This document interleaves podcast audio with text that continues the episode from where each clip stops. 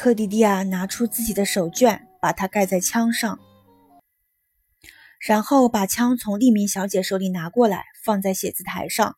他抓住这个女人的细手腕，把那只挣扎的手硬转向罗纳德勋爵的手掌，全然不顾他本能的退缩，然后又抓住那几根僵硬但仍有生命的手指，按在死者那只柔软却毫无反抗的手中。你的手上可能会有火药残留物，其实我对这个知道的也不多，但是警方到时会检测。现在你去洗洗手，给我拿一副薄手套来，快点。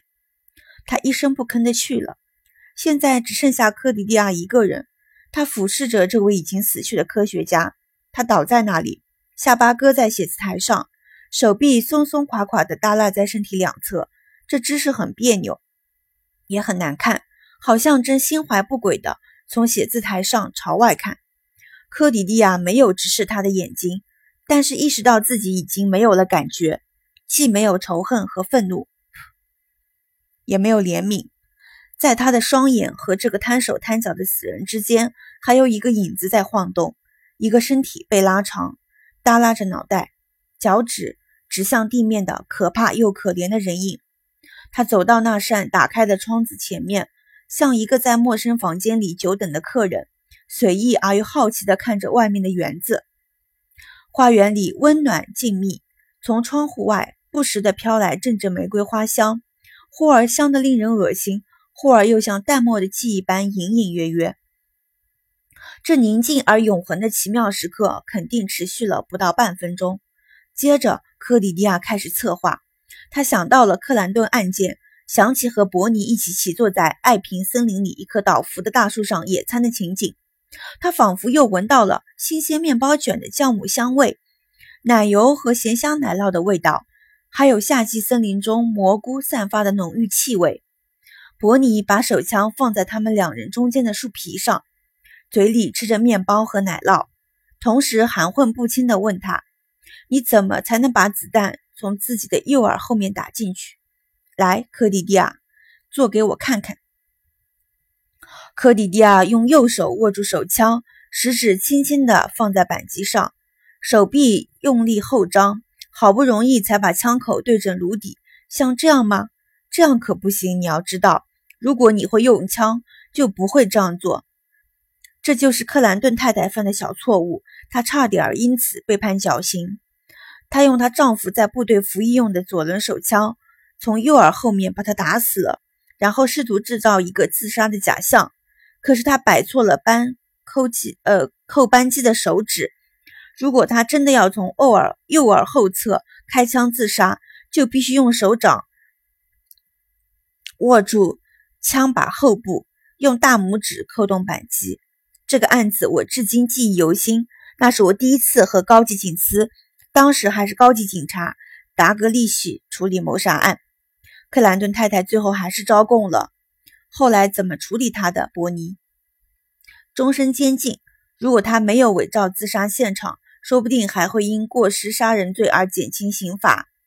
陪审团听到克兰顿少校的一些毛病后，对他的印象可不好。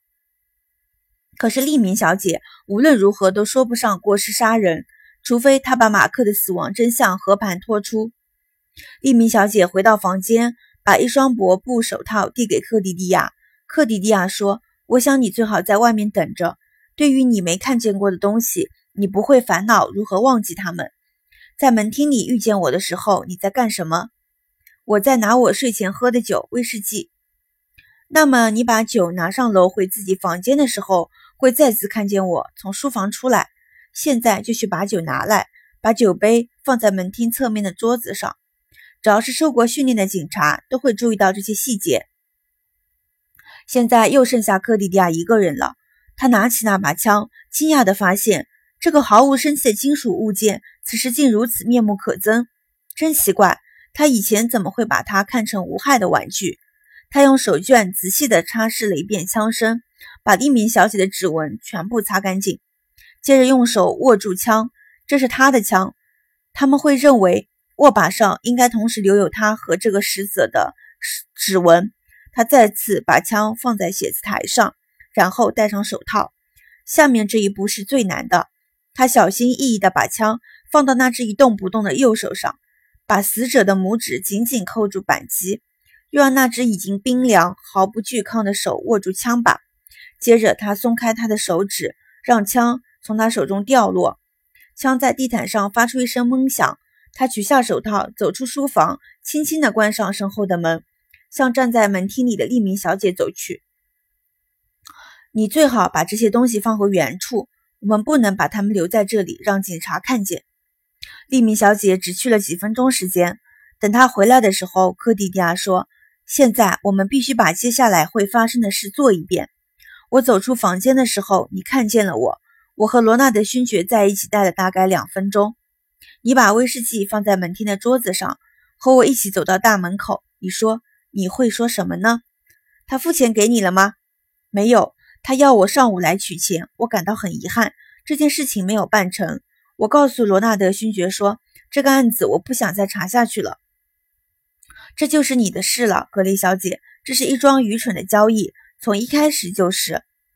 就在他们跨出前门的时候，利明小姐突然转过身来，面对科迪迪亚，急切地用平常的语气说，有件事最好还是让你知道，第一个发现马克并伪造自杀现场的是我。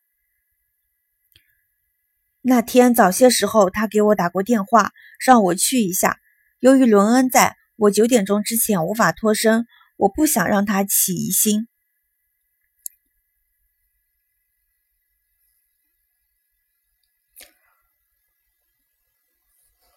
你发现马克之后，难道就没有想过他死得有点蹊跷？虽然窗帘是拉上的，可是门锁却被打开了，而且那只口红也不见了。